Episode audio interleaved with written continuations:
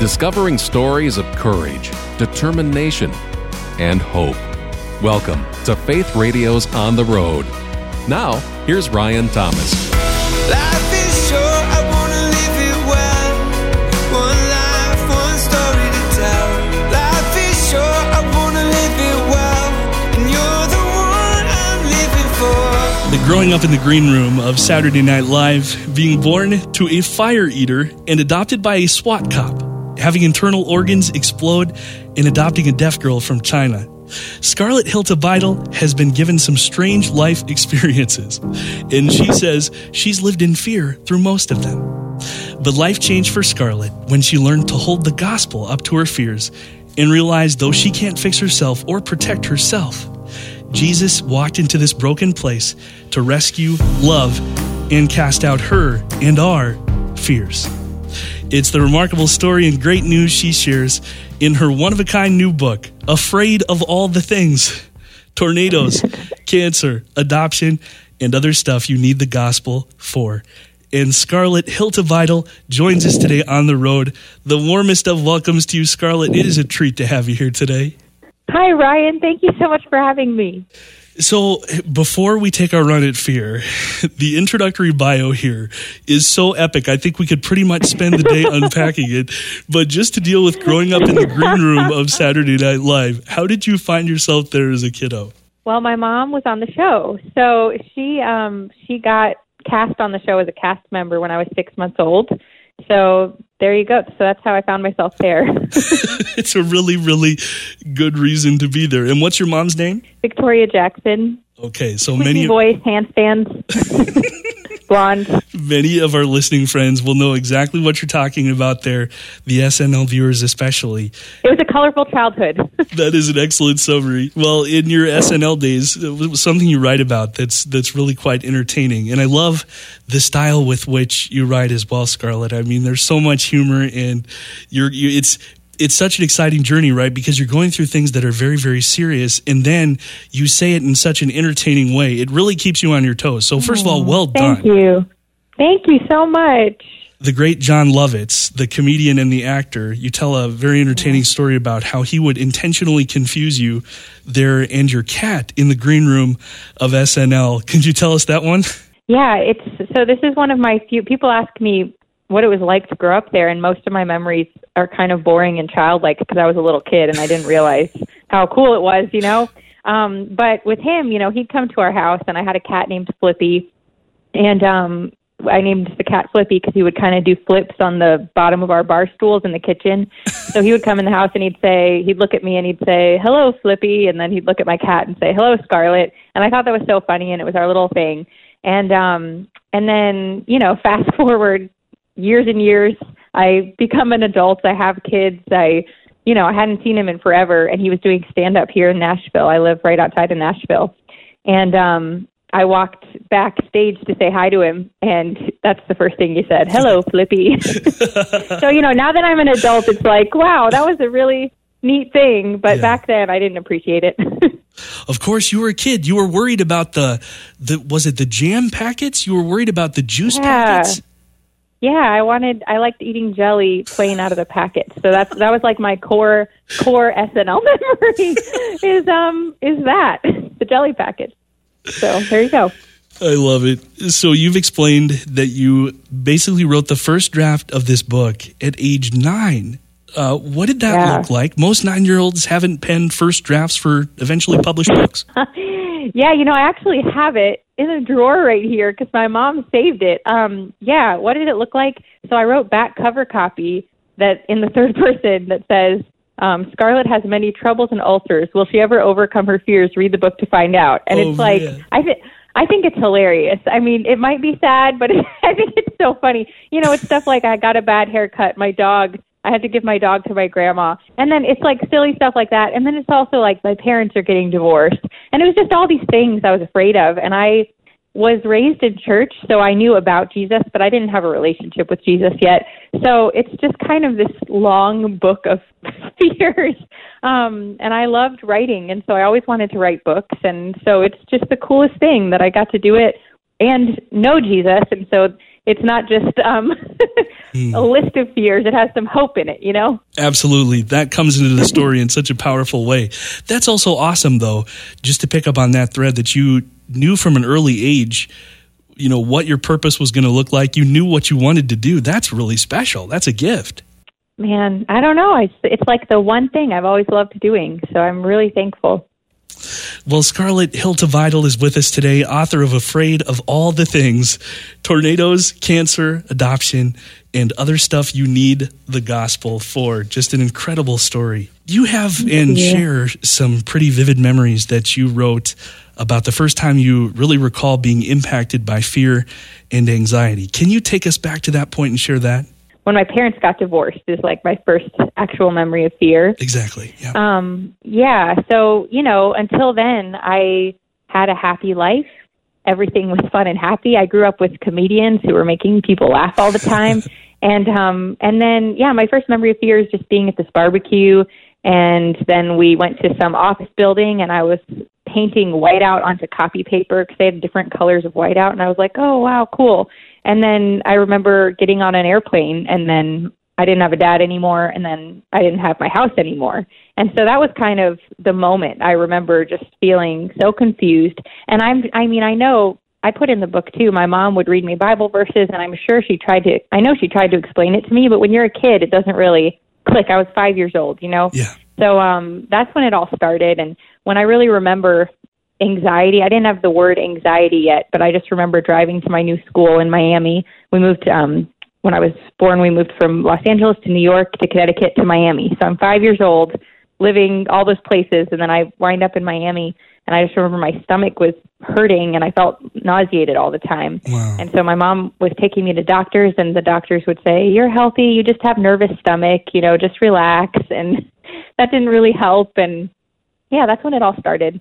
back then. you you actually took that so far as to you were convinced that well and you you explained sort of how this worked right you would hear about things that could go wrong health wise and so at one point then you convince yourself that your appendix has ruptured right this actually does end you up in the hospital totally, yeah. Um, this is something we joke about in my family because we like to make light of of difficult things. yeah Um, but yeah, I, I read Madeline and I was like, oh, so that's it. I'm going to, my appendix is definitely rupturing right now. And I thought it was. And I collapsed in a grocery store. They took me to the hospital. New doctor, new city was like, you're great. Just relax, you know? So, um, yeah, that's the first chapter of the book is kind of talking through that whole episode. man well it's in you write in such a such a fresh way and in invest the humor right? I mean these are very serious things that you're going through but you write about them so humorously that it just keeps you on your toes so very much. It, it is so relatable. You talk about your fear of mm. fire nados and similar unlikely phenomena but but obviously it is quite serious. So so what was that like in this period you know to wake up every day knowing you had to fight this battle all over again Yeah, you know, I, I that was very intentional. I like reading things that are funny, and I've always, um, you know, I grew up daughter of a comedian. We always laughter was just part of our lives, and we laughed about, you know, funny, silly things, and we also laughed about hard things. Yeah. Um, and growing up as a kid, like some of these things I write about, a lot of them are from adulthood. But I guess in that first chapter, well, I guess throughout the book, there's some from when I was younger. When I was younger, I didn't think it was funny. You know, when when I thought my appendix Oh. was rupturing,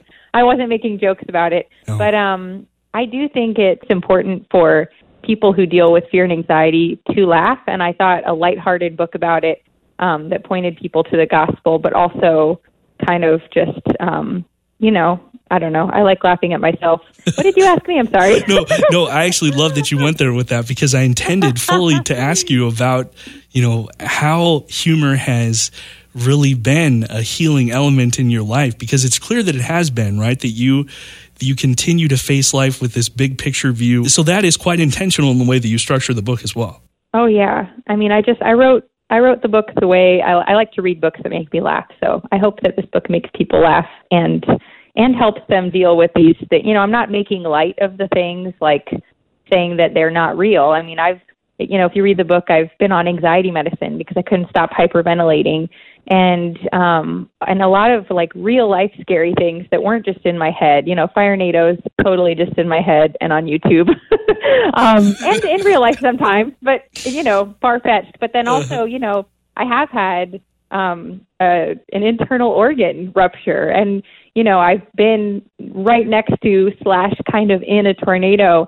And so um you know these things in the moment you either as a Christian, you either experience the supernatural peace of the Lord or you kind of panic. And I write about both. I write about times that I panicked and I write about times that I ran from the Lord and I write about times that um that he just was it was I just had that supernatural peace and um yeah, I just hope to point people to the gospel because that's that's our only hope and yeah. Well, you're listening to a conversation with Scarlett Hiltibidal, author of Afraid of All the Things, Tornadoes, Cancer, Adoption, and other stuff you need the gospel for. And yes, we want to get to the hope of this story. But at this point, still, you know, when you continue in your formative years, there is this underlying sort of dual track that your life is running on, right? On Sunday, you're going to church.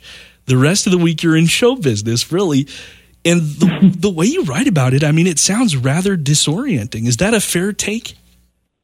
Yeah, you know, that's one of those things that kind of just in preparing for the promotion of this book, I've kind of had to look back because when you're in your life, you're not really psychoanalyzing your own life, you Yes, know? So, yes. like, I don't think I realized that at the time. But as I, after I wrote the book, people would ask me, you know, like, why were you afraid? I don't know. And that's kind of a hard question. I think, um, yeah, I, I was definitely, I mean, my first Sunday being on this earth, I was in church. Um, my parents taught me the gospel. They taught me that it's true. They taught me Jesus is the hope of the world.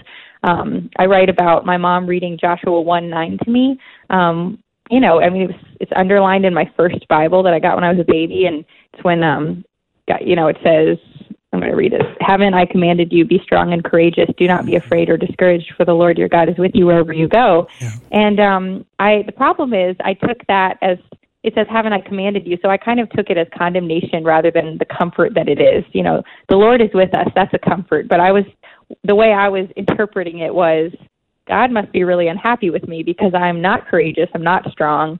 Um, and I just, I think that, yeah, I think seeing Hollywood at such a young age, most of my memories are just fun and happy. However, I, you know, I would sit in the wings at these comedy clubs.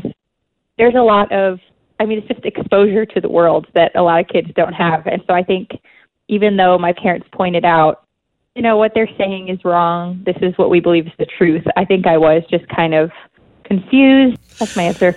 That's really good and explains it so well because obviously, you know, many of us would wonder what that would be like. So thank you for taking us inside of it. This oh, yeah. this you you describe it and touch on it briefly there, but you talk about write about sort of an underlying panic that you had. Mm-hmm. You know, not necessarily always actively, but underneath the other fears that you're experiencing. And the question is, am I good enough? Can you take us mm-hmm. inside that?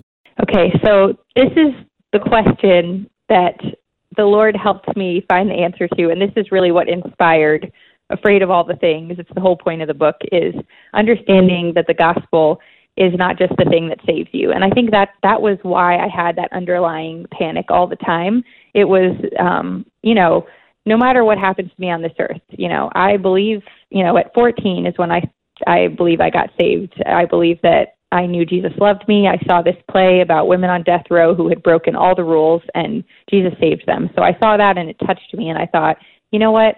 Jesus, his death and resurrection, that if I believe that, that will get me into heaven. But I better do a really good job of um, earning his favor after that. Right. And I don't think I I would have said that, but that is definitely how I lived. So I always always was afraid that I was just doing it a little bit wrong, and I would read you know verses, "Well done, my good and faithful servant," and I think, what if he doesn't say that to me, or what if I you know what if I wasn't good enough?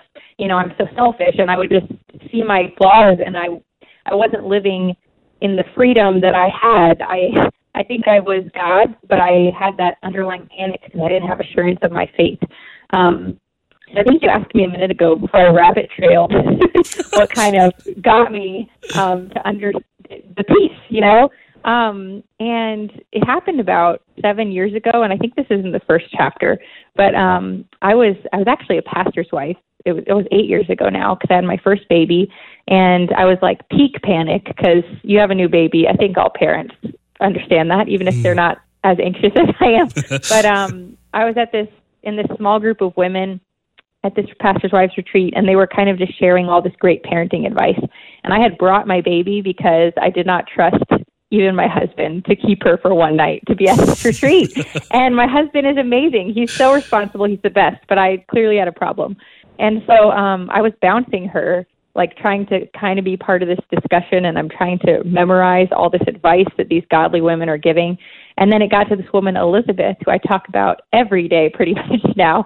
And um, she, I didn't even know her, and she just said, You know, I don't, my goal is not to raise perfect kids. My goal is not to be a perfect mom. That's impossible. Um, my goal is to just um, live the gospel out in my home. And practically, what that looks like is if I snap at my kids or if I fight with my husband, I don't hide it from my children. I apologize to my husband. I apologize to my kids. And then I pray and I apologize to God and turn from my sin so that my kids can learn what repentance looks like because that is the whole thing that I want our home to be about. That's what I want to teach them that we're weak and we need Jesus.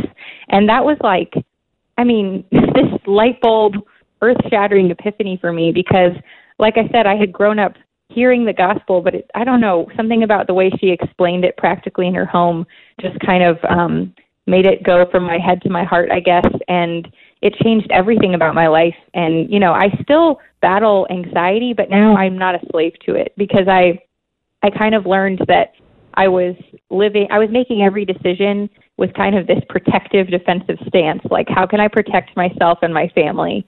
And instead of, you know, waking up and saying, Lord, how can you use me to serve you and love the scared people in this scary world, you know? Um, yeah. And I just kind of realized I don't have to have I don't have to strive to be perfect because Jesus was perfect in my place and the gospel was powerful enough for every failure of every day. So if I snap at my three year old who for screaming, I can turn around and say, Dewey, I'm so sorry. Mommy sinned. I shouldn't have done that. I'm sorry. And then uh, I'll apologize to the Lord. And it, it doesn't have to be something I despair over. And that was just the most freeing thing. And it, it affected the way I parent and my marriage, and especially what I do with my fears because when I do find myself, you know, going through the panic thing in my head and trying to, you know, practice conversations that I am worried it might happen hypothetically, yeah. Um, I can take every thought captive and that's not just like a Bible verse I memorized anymore. That's a thing that I do, you know. Um, so that's that's what changed for me and that's what I hope um, helps people with their fears. Oh, it's a lovely hope. And the book is called Afraid of All the Things Tornadoes, Cancer, Adoption, and Other Stuff You Need the Gospel for. Scarlett Hiltibidal with us today on the road. Ryan Thomas is my name. There are so many places to go with that. Another another sentence that you constructed really expressing what you learned from that conversation uh, with Elizabeth. You say, I had never considered the gospel wasn't just for the afterlife, but for after breakfast. Can you dig into that for a second? I love the way you put that. I realized it wasn't just this lofty hope I had that, okay, I'll, I'll go to heaven after I die, but for every failure or everything that I hope for this day right now, I can rest. I don't have to be striving and worrying that I'm not getting it right because yeah. Jesus got everything right that matters. You know, my soul is safe no matter what difficult thing I walk into today or what, no matter how I fail or how badly I do on a podcast interview or a radio interview. You know, it's the gospel. The gospel is enough. that was beautifully done. You know, just in terms of a refreshed perspective, I think the fact that you admit that you have somehow not solved the problem of fear, right? That you have not mm-hmm. solved the problem of anxiety or panic attacks, but that you from time to time still struggle with many of those same worries and fears. But you mm-hmm. have this victory that you live in as well. I think that means so much to people. I mean, talk a little bit about the fact that you continue to struggle with that and that this isn't necessarily a message of perfection. Yeah, I mean that's the that's the whole point of the book is it's not really a how to overcome anxiety and never again feel fear book because I don't think that's possible because we still live here in the broken, sad, scary place, you know? um, these things we fear, and sometimes fear is a healthy thing, you know? It, it's, you know, we're going to be afraid sometimes because we still live in the broken world, Yeah. but I, I forgot where I wrote it, but there's a section about being weak and wanting to be strong. Um, you know, it's like being weak is kind of an awful feeling when you're sick or when you've had surgery. Um, we all want to feel strong, but when we're weak and dependent on the Lord, that is when that's where we find the actual peace. You know, um, so just learning to take the my weakness and my fears to the Lord instead of running from Him. Um, I've learned that that's and just walking in obedience to Him rather than having this defensive stance. Um, that's how I experience the peace, and it is a daily thing. I do have to die to myself daily, um, and I think that that's the beauty of the Christian life. I think that if I wrote a book that was like, "I've got it figured out. This is what you do," and we'll all be okay, then we none of us would see our need for the Lord, and Yes. you know that's the most dangerous spot to be in when you think that you are in control and you think that you've got this and you're fine um that's not reality it's not true until the lord makes everything new um but yeah that's i just i hope people learn to um embrace their weakness and um his strength and walk in dependence on him Scarlett Hilton the book one more time, Afraid of All the Things, Tornadoes, Cancer, Adoption, and Other Stuff You Need the Gospel For. And we don't want to go anywhere without talking about where to learn more about you and your writing and your ministry and pick up a copy of this book, Scarlett. Thanks. Well, um, best place is probably afraidofallthethings.com. Um, you can also try scarlethiltibidal.com, but good luck spelling that. So either one will get you to me. Instagram is Scarlet Health. But yeah, afraidofallthethings.com is definitely the easiest way. For those who do want to Google you, though, maybe just take us through at one time how to spell Hiltibidal. There's a lot of I's and a lot of L's, so get ready. H is in Henry, I, I is in Igloo, L is in Larry, T is in Tom, I B I D A L. That My is- daughters can say that, you know. So, yeah. Oh my goodness. Well, it was it was a real treat to talk with you, Scarlett. What an amazing story and just what a what an inspiring book. Thanks for being real and thanks for putting yourself out there and sharing this story. Oh, thank you, Ryan. I loved this. Thank you so much for having me. Thanks for sharing in the story of this latest episode of Faith Radio's On the Road. For more on today's conversation and the full podcast archive of all our episodes, look for On the Road when you visit myfaithradio.com.